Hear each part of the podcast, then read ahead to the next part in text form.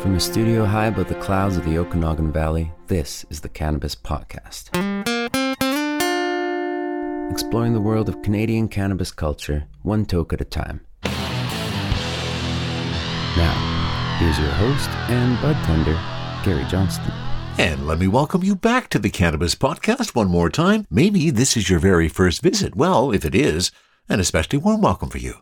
I hope you're looking for some information about cannabis because that's what we're going to fill the next 30 or 40 minutes with. Before we get too much further, let me remind you this program is intended only for those 19 or older in your jurisdiction and is intended purely for entertainment and perhaps educational purposes. You should always consume your cannabis responsibly. In this episode, I opine on my four years in cannabis retail and my hopes for the future which does include cannabis consumption spaces, and then follow that up with a story about a couple who feel the same way about cannabis consumption spaces. I have a story I never thought I'd have about a man suing his wife for spiking his food with THC, 11 potential health benefits of cannabis, and we stop on Cultivar Corner for Doja's Okanagan Grown Ultra Sour, a tasty sativa. All of that and more on episode 143 of the Cannabis Podcast. As always, let me thank you for being a listener. I truly appreciate the fact that you're here. I also want to thank my supporters, Jordana, Keith, and Jordan at buymeacoffee.com slash cannabis podcast. You can go there too if you feel like it and you like what you hear. You can buy me a doobie or maybe three, just like Jordan did to support me after the last episode. Truly appreciate that, Jordan. Thanks so much. At Patreon, I want to thank Tony, Rob, and Gage, and special thanks to Roger, who upped his membership to a podcaster. Truly appreciate the support, Roger. So if you feel so inclined, you can go to buymeacoffee.com slash cannabis podcast, or you can go to patreon.com. You can become a patron of the Cannabis Podcast, and you'll find links to each of those on the Cannabis Podcast main page. And let's start this episode with some positive notes. This is from 420intel.com, top 11 potential health benefits of cannabis. Number one, alleviating pain. One of the recognized applications of cannabis is its potential for pain relief. The main compounds found in cannabis, THC and CBD, have displayed properties. By interacting with our body system, they can help alleviate pain stemming from conditions such as arthritis or fibromyalgia. Diminishing inflammation. Inflammation is a response triggered by our system following injury or infection. However, prolonged inflammation can contribute to health issues such as heart disease or autoimmune disorders. Researchers suggest the cannabinoids present in cannabis can potentially mitigate inflammation by modulating our response and inhibiting pathways. Managing epilepsy. Epilepsy is a disorder characterized by recurring seizures. Several studies have indicated that CBD can help manage seizures in epilepsy patients who do not respond well to medications. Enhancing sleep quality. Lots of individuals face sleep problems such as insomnia or sleep apnea. Cannabis has demonstrated its potential to offer calming effects, eventually helping improve the quality and duration of sleep. However, it's important to keep a check on the consumption, as regular usage might decrease REM sleep. Stimulating appetite. Loss of appetite is a concern among people undergoing chemotherapy or living with conditions such as HIV or AIDS. Cannabis has been traditionally used to boost appetite due to its ability to activate receptors in the brain. This can particularly benefit patients trying to regain weight or maintain an appetite alleviating anxiety and stress. Anxiety and stress are two major concerns in today's fast paced society. Cannabis, rich in CBD, has shown relaxing properties, helping manage feelings of anxiety and stress. However, finding the right balance of dosage is crucial as overconsumption of THC may escalate anxiety levels in some individuals. Managing symptoms of multiple sclerosis. Multiple sclerosis, or MS, is an autoimmune condition that affects the nervous system. People with MS often experience muscle spasms, pain, and difficulties with movement. Various studies have indicated that cannabis may be helpful in alleviating these symptoms by reducing muscle stiffness and pain associated with the disease. Treatment for glaucoma. Glaucoma is a condition characterized by increased pressure within the eye, which can damage the nerve and cause loss of vision. Researchers demonstrated that cannabis can effectively lower pressure providing relief for individuals suffering from glaucoma. However, it's important to note that its effects may only last for a few hours. Regular usage throughout the day might be necessary. Potential treatment for cancer. While further research is required in this field, initial findings suggest that cannabis might possess properties that can combat cancer. Certain cannabinoids have shown promise in inhibiting the growth of cancer cells and inducing cancer cell death in different types of cancer, such as leukemia. Protective effects on nervous system. Studies indicate that cannabinoids exhibit protective properties for the nervous system by reducing inflammation and oxidative stress in the brain. As a result, there have been investigations into their role in treating diseases like Alzheimer's or Parkinson's disease. Supporting mental well being. Conditions such as depression or post traumatic stress disorder, PTSD, can have an impact on a person's well being. As a result, individuals may often turn to cannabis as a form of therapy alongside treatments. This happens due to cannabis's potential positive effects on mood. However, it is important to remember that cannabis should not be viewed as a replacement for healthcare. The potential health benefits of cannabis emphasize the importance of research regarding cannabinoids' interaction with our bodies. While some individuals may find relief from conditions through the use of cannabis, it is crucial to approach its usage with caution and under guidance, also considering possible risks and side effects. As the scientific community continues exploring the properties of cannabis, staying informed becomes essential. And that's one of the reasons why the Cannabis Podcast exists to help you stay informed about what's happening with cannabis. From the cannabis infused studio in the clouds, this is the Cannabis Podcast. Having just completed almost four years, well, actually, if you combine both my time at Indigenous Bloom and at Spirit Leaf Kelowna, it, it has been four years. A little over four years, I guess. Immersed in the retail side of cannabis, both from both perspectives. So I did start at the Indigenous Bloom store, which was on Indigenous land, and that was actually back before we had any legal stores in Kelowna. Uh, they were the first to actually open, and I remember running out to that store right along with David Wiley, who was doing Okanagan Z and the ounce.ca. I think we ran into each other in the parking lot because we were both so excited that there was a store in the Okanagan where we could buy cannabis. very, very exciting. And I followed that up soon after, I think by dropping a resume off. Because if there's a store, I wanted to have an opportunity to work at it. I was successful in my application and started at Indigenous Bloom, well, probably a couple weeks after that, I guess, maybe even just a week after. There were some growing pains in that because, as I say, that store on Indigenous land was not registered with the provincial body that was controlling cannabis stores. But our response when anybody came in and said, Why are we here? Well, we're on Indigenous land under Indigenous cannabis laws. And that was really an interesting experience for me to spend that six months at Indigenous Bloom. The part I didn't like about it is I had a bit of a commute.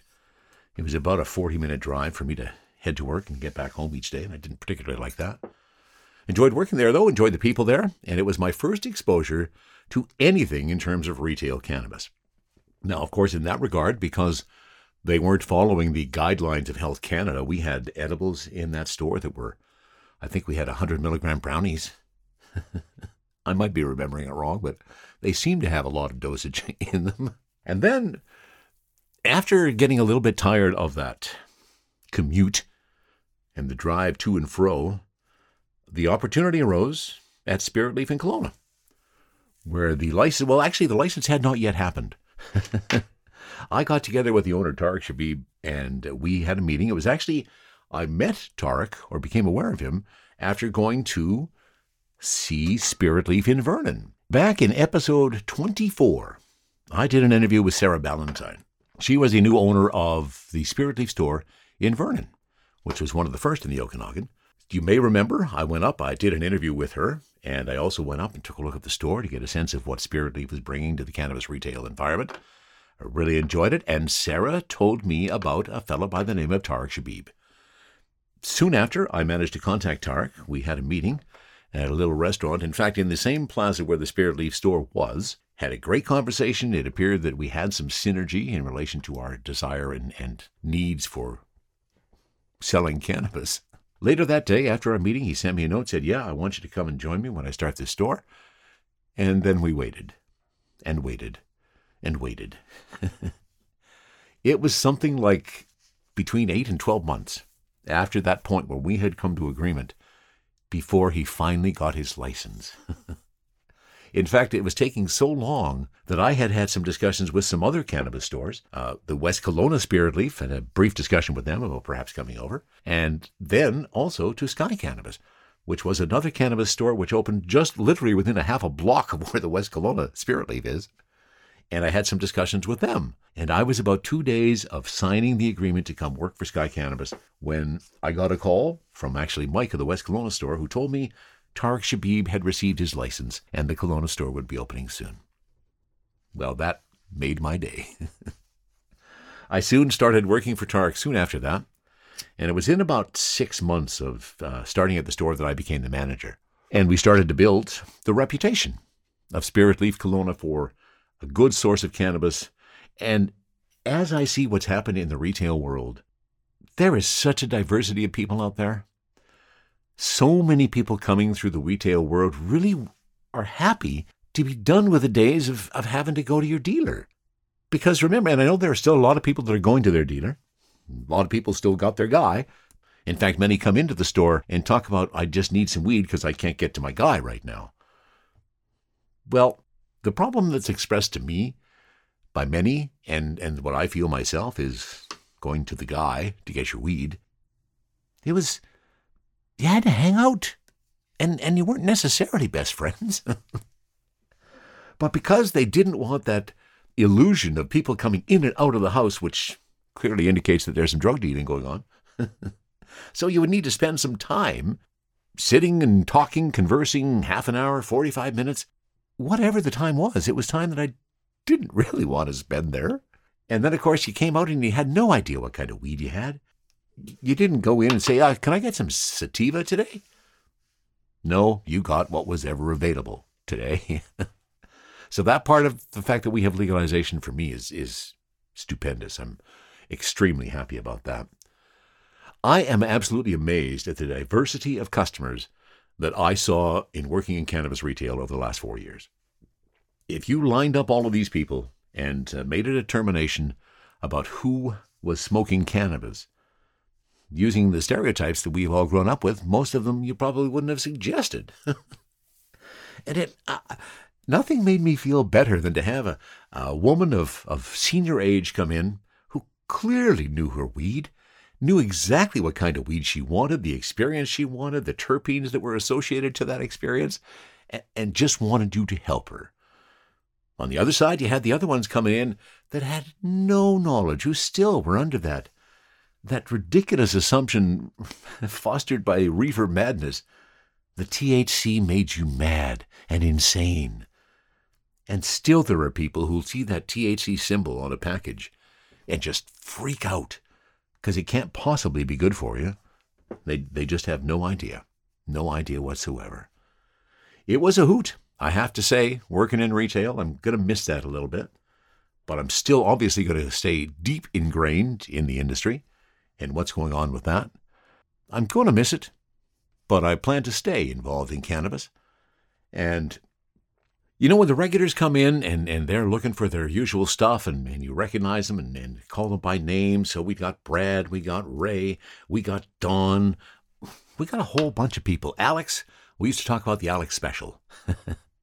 Alex used to come in every day and he was looking for sugar free drinks, and there was always three of them that he picked up, so it became known as the Alex Special. Truly enjoyed that experience. I really enjoyed the experience of working in cannabis, of selling cannabis, of answering questions about people and their and their experience with cannabis and how we could help them do that. It was truly a hoot. I'm going to miss it. And as I say, I hope to still stay in, in tune keeping in touch with the reps. I'll be popping back into Spirit Leaf to pick up my cannabis as well. I think I might even get a discount. One of the biggest changes, I guess, that I saw over the course of those four years is the formats of the cannabis that we are selling. In those first few years, in either store I was in, eights were the predominant market. Everything was in eights. And then, slowly, quarters kind of moved into the market. Some were experiencing that and, and picking up that quarter and saving themselves a bit of money.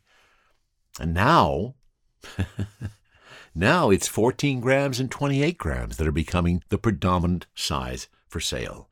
And I'm kind of happy about that. With those three and a half grams, it was a good entry point, but you're spending, you know, somewhere between 20 and, and 40, 50 dollars in the case of, of some aids. Move that up to a quarter, the cost comes down a little bit, move that up to 14 grams. I have found that's my ideal weight in terms of consumption. When I pick up 14 grams of some weed, like I've got Sherbo from Royal Harvest right now, oh, loving the 14 grams of that. But 14 grams is enough to stay interested while you're continuing to smoke it, but the weed doesn't get stale, which I have found is sometimes happening when I buy an ounce. So the value of buying an ounce, obviously you're going to save a bit of money, but am I going to go through that in a quick enough time to make that ounce worthwhile? Whereas if I flip down to the 14 grams, that seems to be working. And I've been doing that for a, a fairly long time now. So that's one of the biggest changes. Of course, the other change when we first started, there were no concentrates, there were no drinks. It was all just weed. And now the concentrates have entered into the market, and, and here I am sitting with some black gas indica terp diamonds that's sitting at 82% THC. so, yeah, they do concentrates well now. I've never spoken about it, but I actually do my concentrates in the Puffco uh, Plus. No, Puffco. I can never remember the name of it when I'm looking at it. Ah, the Puffco Proxy. That's it. I did finally remember it. Maybe I shouldn't have smoked a joint before I started this. The Puffco Proxy is has been a discovery I have made, and that has upped my concentrate game. I'm still doing some hashish. I still like the hashish that's out there. Uh, lots of new hash that's coming in, interestingly enough. That's another change that I've seen in the last four years in this industry. And some of the things that I am hoping we're going to see in the future, I'm hoping we're soon going to get to some consumption spaces. I had a story a few episodes ago about a restaurant in Edmonton being able to offer some cannabis infused meals. We've got to get more to that point. We've got to have not only places that are offering infused cannabis to consume, but a place to consume cannabis where we can go and, and, and have some social times, just like people go and have a beer in the bar. So, will there be a bud? Maybe a bar to a bud? I guess that wouldn't make much sense, would it? it's a change that I sure hope we see soon. I also hoping that we see the edibles dosage corrected sometime soon or adjusted sometime soon. I don't know if that's ever truly going to happen, but it's been a hoot. These last four years of working in retail cannabis has opened my eyes to a world that I didn't know existed when I was just going to my dealer and when I was having those private conversations. Opening up that conversation to more and more people is better for all of us, helps to knock down that stigma, and helps to increase the awareness and the understanding of what this marvelous plant cannabis can do for all of us. Thanks for letting me share some of that with you. And for our next story, we're going to tricitynews.com, and this is a story written by Janis Cleugh. A Coquitlam couple is calling on the provincial government to allow cannabis consumption spaces in BC. Jeff and Vicky Curtis say they facilitated more than a dozen social lounges at private events in Vancouver, Kelowna, on Vancouver Island, and in Alberta, where visitors 19 years and older can inhale, drink, or chew cannabis products. And in July, during the Ribfest weekend, they'll host a cannabis dab event to educate the Port Moody crowd. We've organized many events, so we kind of have this down pat, Jeff Curtis, a Pine Tree Secondary graduate, told the Tri City News last month. We have a lot of support for what we're doing because it makes sense. As part of their businesses, True Courts and Boro and Beyond, the Curtises have lobbied for action to spur cannabis tourism in BC. They've spoken before Coquitlam City Council, pressed the Tri Cities mayors at a Tri Cities Chamber of Commerce gathering, and presented their advocacy work at the Chamber's Business Expo. But for the most part, Civic politicians close their ears when they start talking cannabis lounges, they said. Still, the couple is getting a lift from the chamber itself, as well as the Retail Cannabis Council of BC. In a letter last April, Chamber CEO Leslie Courchesne wrote that cannabis lounges would not only provide new business opportunities for our community, but also help to promote responsible and safe cannabis use. Jaclynn Pehota, executive director of RCCBC, also noted in her letter to the Tri City Councils that there is a public demand for cannabis space since the federal government declared recreation cannabis legal in 2018. Our members believe that as cannabis is legally integrated into our society, cannabis consumption spaces are no different than in their function from bars and pubs, which provide safe, regulated spaces for adults to consume alcohol, she wrote in her letter to councils. Cannabis lounges and cafes represent the same social benefits, such as reducing nuisance, noise, impaired driving, and providing public education opportunities. Pehota cited a 2022 survey by the Ministry of Public Safety and Solicitor General, headed up by Port Coquitlam MLA Mark Farnworth, revealing 61% of telephone respondents backed cannabis lounges. The ministry told the Tri City News it's reviewing the laws and restrictions that currently limit cannabis consumption in public spaces and considering changes that would allow for consumption in other types of spaces. As this work continues, it's important to note that cannabis consumption in cannabis retail stores is not authorized and smoking and vaping cannabis is subject to local and Indigenous government rules and bylaws. While BC and Ontario are organizing their regulatory frameworks, Alberta does allow temporary designated cannabis consumption lounges at festivals and events. There are calls to expand the legislation to cities. In the U.S., there are now 10 states that allow some social consumption of recreation cannabis. Jeff Curtis said Germany, which is poised to legalize adult use cannabis this year, is studying Canada's rollout and lack of cannabis consumption spaces. The first thing they're addressing is where people can consume, he said. For our private events, of which the host has to provide the products, we have professionals or dab tenders who are educated in cannabis dosage, he added. It's like they're giving you an aromatherapy experience. At the end of the day, we just want to normalize this because there's still such a strong stigma out there. And good on them. Glad to hear that they are pushing forward on consumption lounges is something we need in BC, and we need them yesterday. I love the way this industry changes so quickly when we weren't expecting it after having done a couple of stories talking about consumption spaces for cannabis, lo and behold, this story came out from theounce.ca. Smoke 'em if you got 'em. New rules in BC state that wherever you can smoke or vape tobacco, whether it's bars, hotels, festivals, or other events and venues, you can now smoke and vape cannabis too. Not only that, the BC government also announced cannabis retailers and producers can now promote places where people can consume or hang out after consuming. That can include their own patios or picnic areas. That change was made quietly this week on February 14th through a bulletin on the province's website, and there was no accompanying news release. To support the legal cannabis industry in the province, the Liquor and Cannabis Regulation Branch, the LCRB, is making gradual changes to improve hospitality and tourism opportunities for the cannabis industry, says the bulletin. Additionally, smoking and vaping cannabis on public patios is now permitted, where smoking and vaping tobacco are already allowed subject to local or Indigenous government bylaws and other rules. The bulletin says local governments, Indigenous nations, and police agencies are notified of these changes.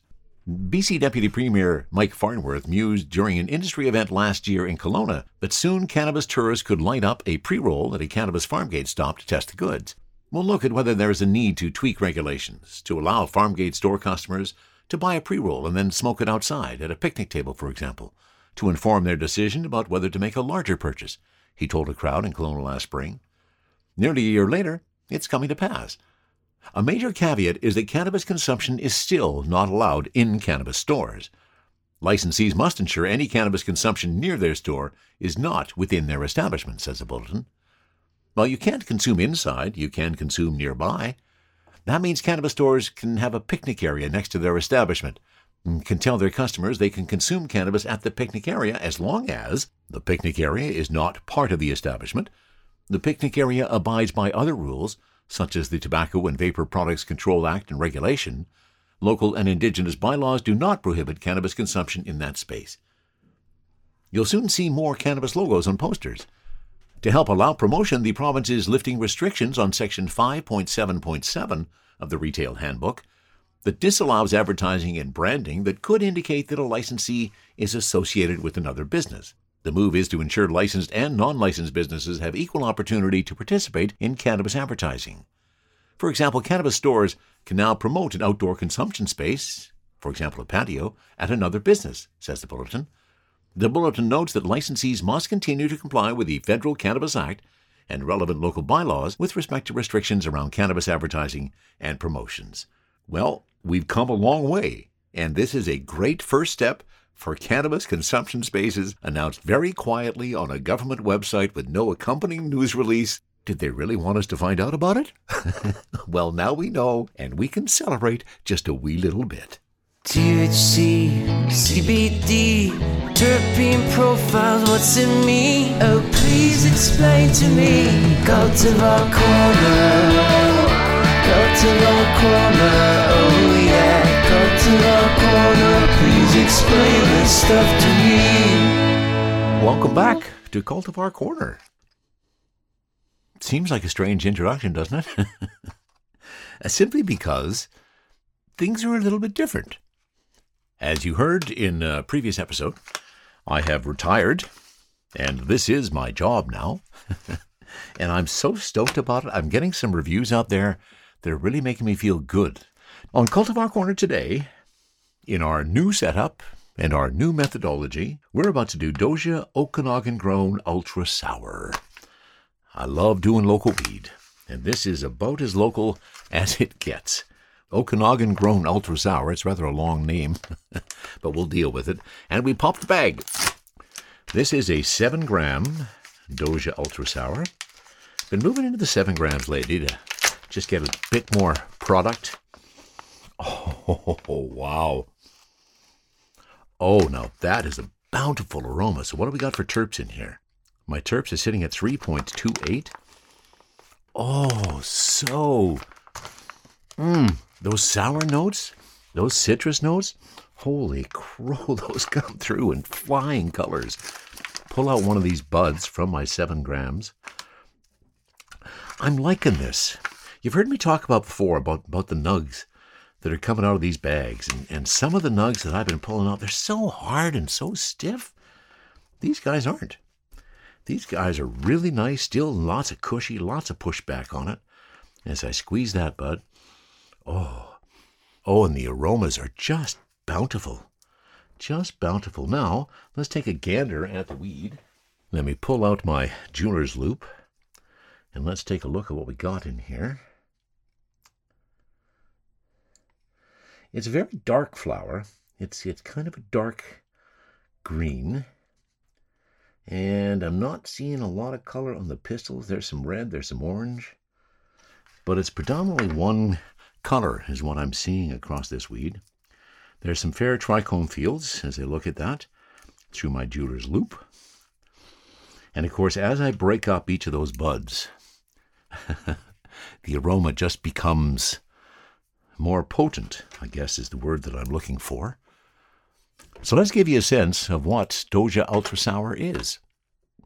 First of all, we're going to talk about Doja themselves. And my props go out to Becky, the rep who represents Doja in the Okanagan, does a fine job. And let's say hi to Penny, too. That's Becky's dog, by the way. so, this Doja Ultra Sour, let me give you a sense of what Doja is all about. So let's go back to the core description of Doja.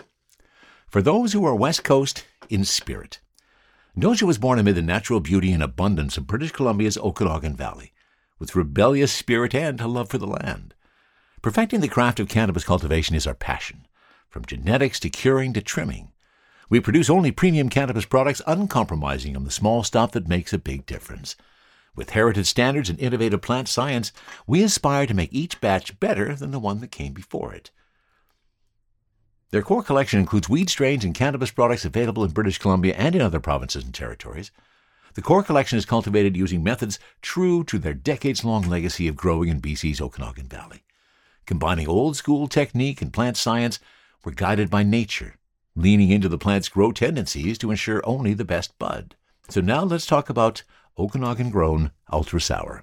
Available exclusively in British Columbia, and my apologies for that.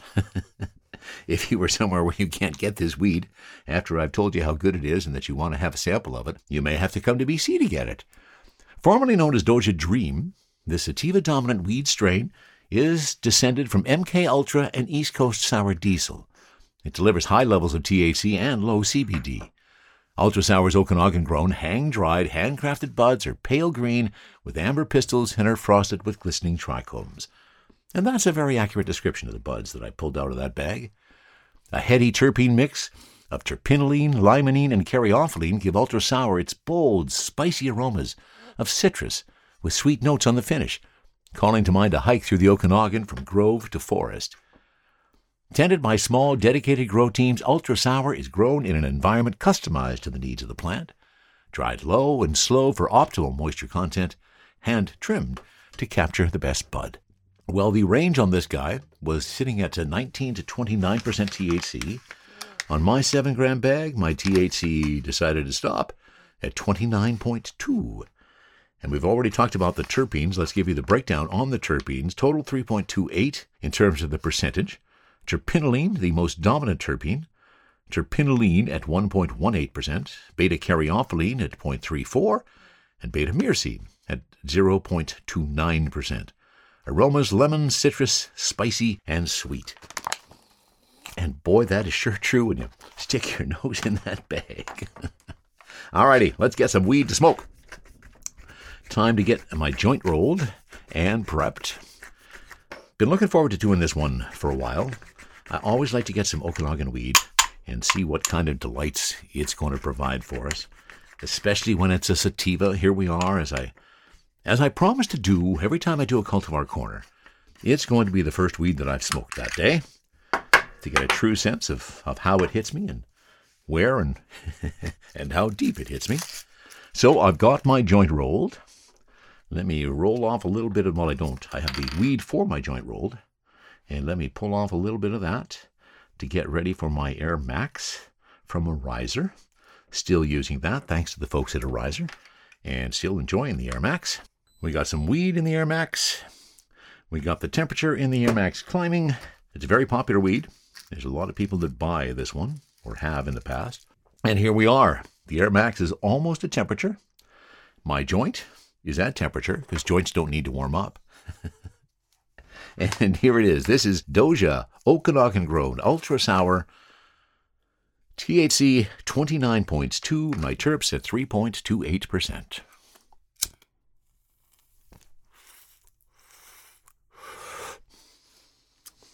Oh, that's a smooth inhale on the smoke. Definitely those citrus notes. Alrighty, so again, terpinolene, beta caryophyllene, beta myrcene, our primary terps. And I find caryophyllene gives it a bit of those peppery smells. The terpinolene, definitely some of those, uh, those citrus notes. Definitely some of that tang. Hmm. Really liking how that is tasting. So now, let's truly see how it tastes with the Arizer Air Max.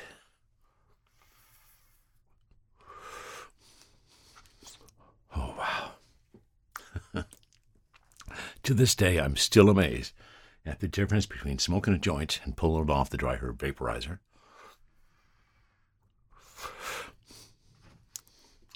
So much more of those citrus notes coming in, a little bit of the spiciness on the exhale.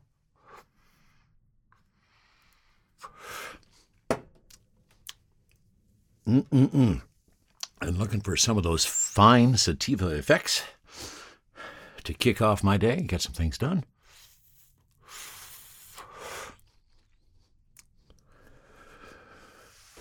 Uh, starting to feel a little rush in my head. It's not moving into happy eyes at this stage. Just kind of giving me a rush.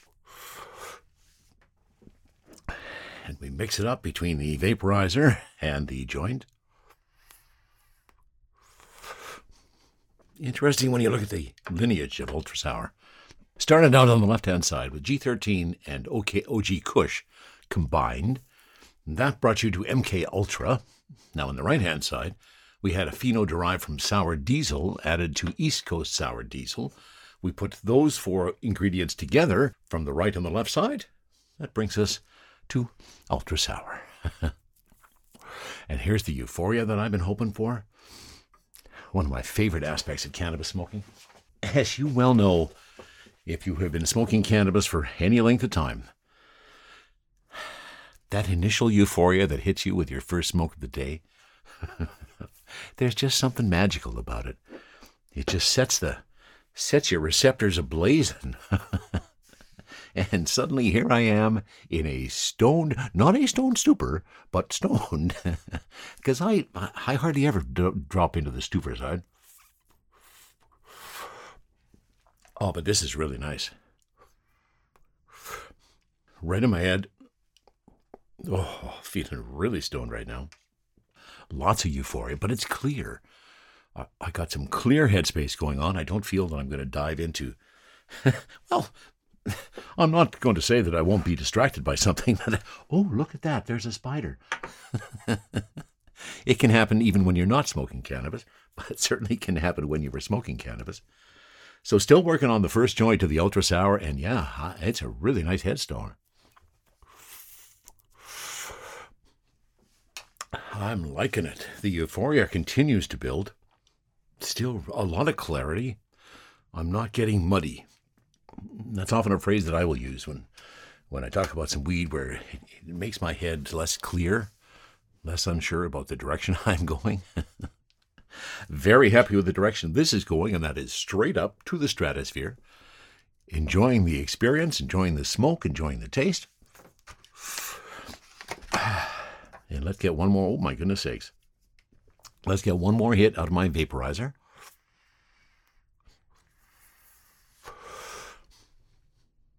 Oh, you just taste it so much in that manner. So, grown in the Okanagan, doing some nice stuff with that Okanagan sun, although it's probably in a greenhouse, so they don't get much sun. I don't know. Sometimes you just head down the path and your mouth says some words and you're not sure where they're going to come from or what direction they're going to go. Seven grams of Doja Okanagan grown ultra sour.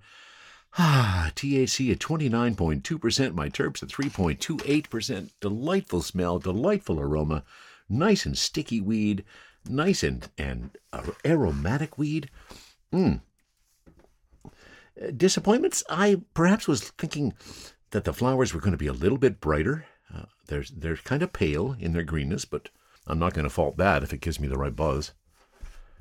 And I don't have a lot of things that are going to go wrong in that. My bag was good.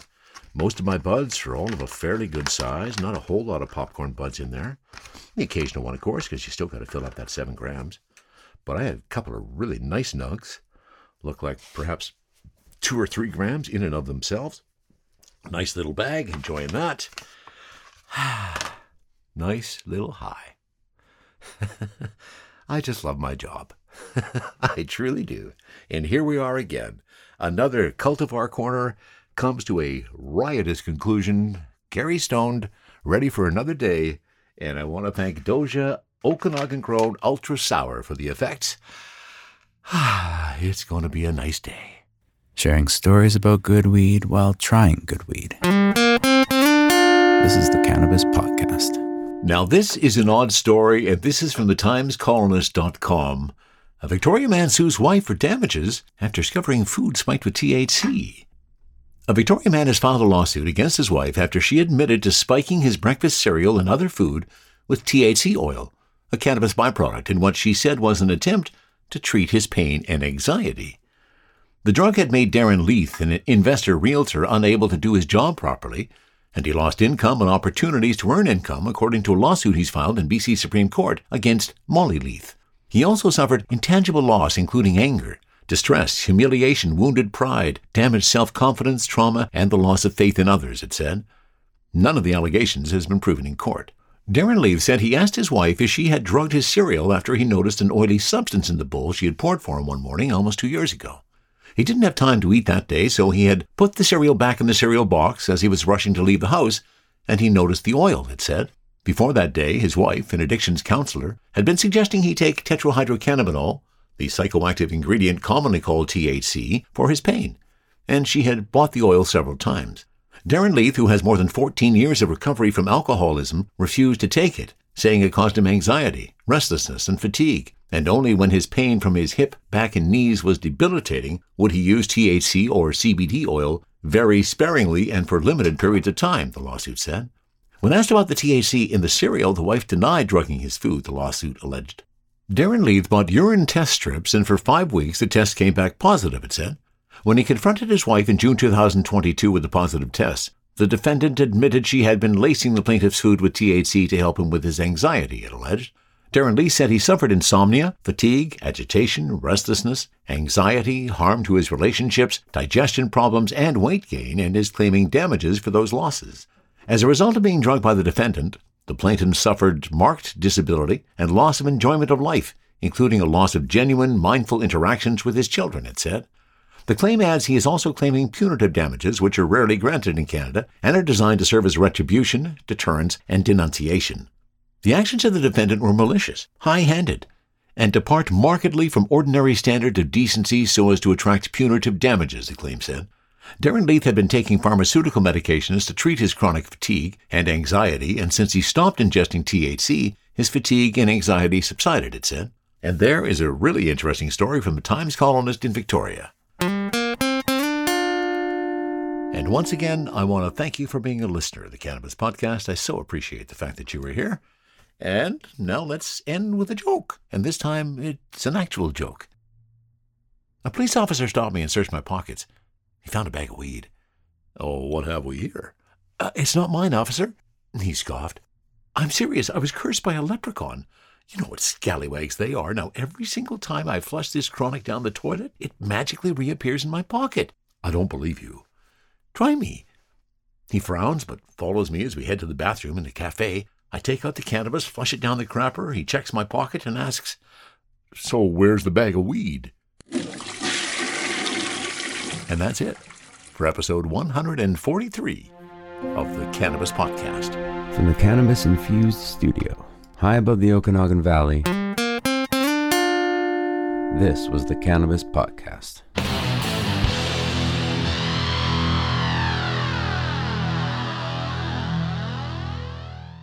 Thanks for listening to today's show. To check out more great cannabis podcasts, go to podconnects.com. Here's a preview of one of our other shows. Hi, y'all. I'm Joe, host of Casually Baked the podcast. If you're curious to explore the highly responsible side of cannabis, farming, and legalization, I'm here to help lighten the stigma and build your canna confidence.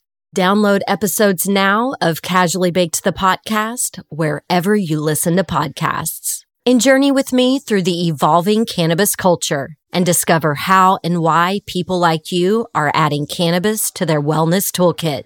It's time to get casually baked.